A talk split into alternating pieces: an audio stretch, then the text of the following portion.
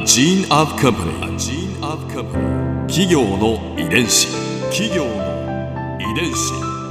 全国に546万社以上あるとされる日本の企業その企業の数だけ理念があり使命があり人間ドラマがありますこの番組ではさまざまな企業のトップや社員の方にお話を伺いながら成長する企業の DNA を解明していきます企業の遺伝子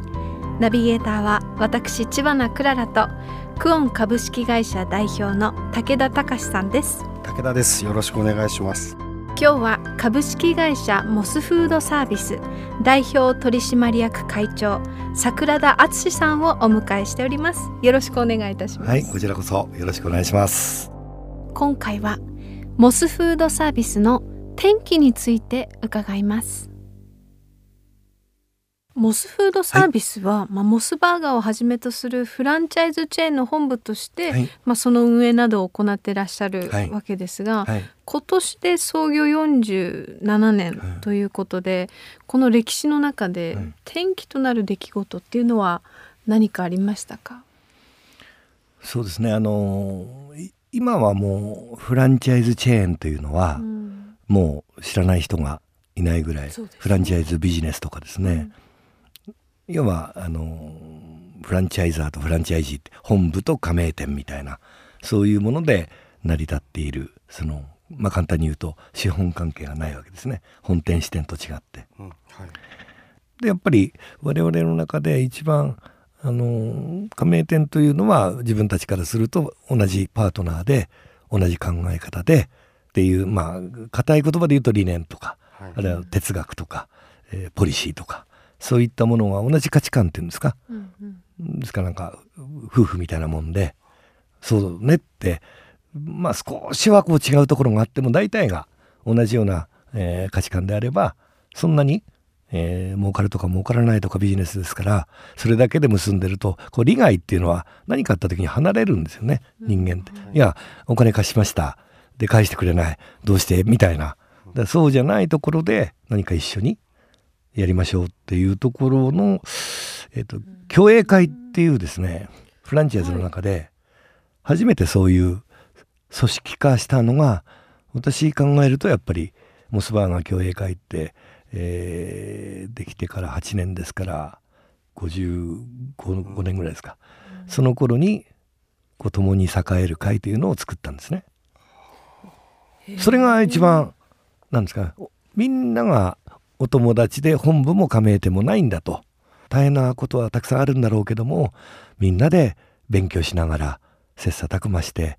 えー、楽しい時は一緒に喜んで、うん、でもう話し合ってでお互いに夢を語り合おうみたいなこれが共栄会というのができてから、うん、それからやっぱり加速度的にそういう仲間をまあ増やすというか。息があって横のこうパートナーシップがこう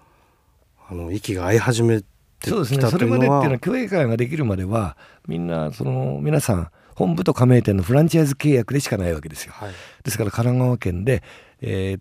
まあ、例えばいや京浜空港の沿線ってこう駅がありますね。はい、隣の駅に、えー、自分たちの仲間がいても、うん、交流がない当時。あ交流がないということは情報がない。はい、でそういうものをなんかせっかくモスをやってるんだから、うん、なんか一緒に勉強したりレギュレーションしたり、まあ、食事をしたりっていうふうにこう、まあ、私が当時は神奈川も担当だったんでそんな話をこう、まあ、スーパーバイザーっていう仕事をしてたんですが、はい、そういうのみんな5人でも12人でもなんか集まって、月1回ぐらいはそういう交流会をしたい。で名古屋でもそういう話があって、で創業者にあの加盟店の皆さんはそういうことを望んでるから、うん、だったら、まあ、そういうのみんな北海道から沖縄までこうあるわけですね。お店が。でもでもみんなこう地域ごとに、うん、会を作ればいいじゃない。企業遺伝子どういうふうにその相手を見極めるんですか？その仲間に入っていただくお相手として。あの2つありまして、はい、1つは直接こう面談をしてまずはご家族とかそういうところがどうなってるのかというのをまずいろんな質問しますね。それはですか？らなんでモスをやるんですか？他のチェーンとか行きましたか？とかって質問で分かりますよね、うん、その辺のこう覚悟のほどが。で2つ目はではもう実際モスバーガーのお店はもちろん見て試食とか食べましたね、うん、じゃあ他のフランチャイズのお店がありますのでそこへ行って実際いろんなことをあなた自身が聞いてくださいと。本部から言うとこうセールスみたいにあるじゃないですか。いやモスはいいよとか商品は、うんうん、そうじゃなくて。お店でやられてる他のオーナーさん加盟店のその人に直接もう隠し事もないんで聞いてください。でみんな皆さん同じようにこう苦労した方多いですから加盟店の方でも。うんうんうん、でこうお店で大体会うわけですね。加盟希望の方が。そうなんかあの本部で「ここのお店に行け」と言われたんですけど「どうですか?」ああやめた方がいいよ」あなたね。やめた方がいいよ。もう大変だよと。その代わり楽しいよと、うんうん、意味わかります。なんか、うん、真逆なんですが大変だよと。なんかちょっと商売を始めて、えー、自分でうまくいくなんて思ってたらもうこの商売はダメだよと。そんな簡単なものじゃないって。やっぱり同僚みたいなもんですよね。同じ加盟店で、うん、そういう人から要はやめた方がいい。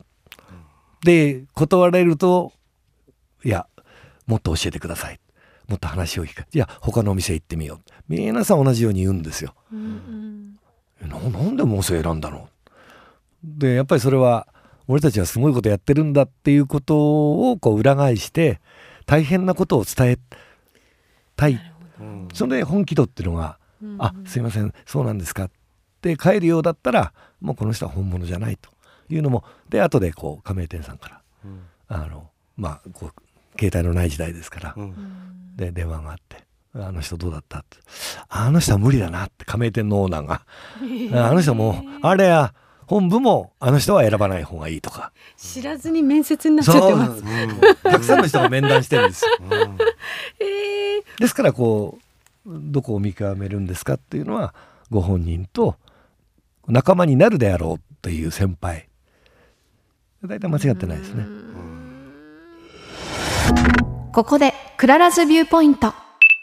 今回桜田会長のお話の中で私が印象に残ったのはそうだな。やっぱりこう加盟店希望者との徹底した面談のお話でしょうか。これもやっぱりすごく意外でした。フランチャイズってこう手を挙げた人たちがどんどんどんどんできるビジネススタイルなのかなと思ってたのでとっても意外でしたしでもそこにあの創業者の、まあ、相手を信じるんだよというすごくかっこいい言葉がとっても印象に残りました。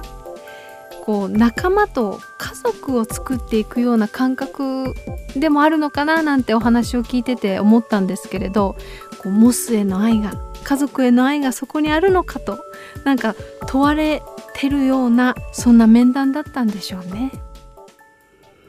企業伝子。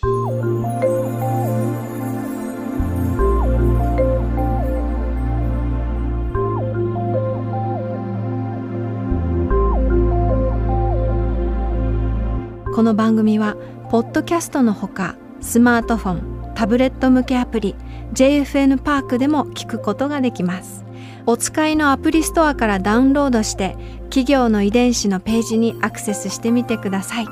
それでは来週もまたお会いしましょう。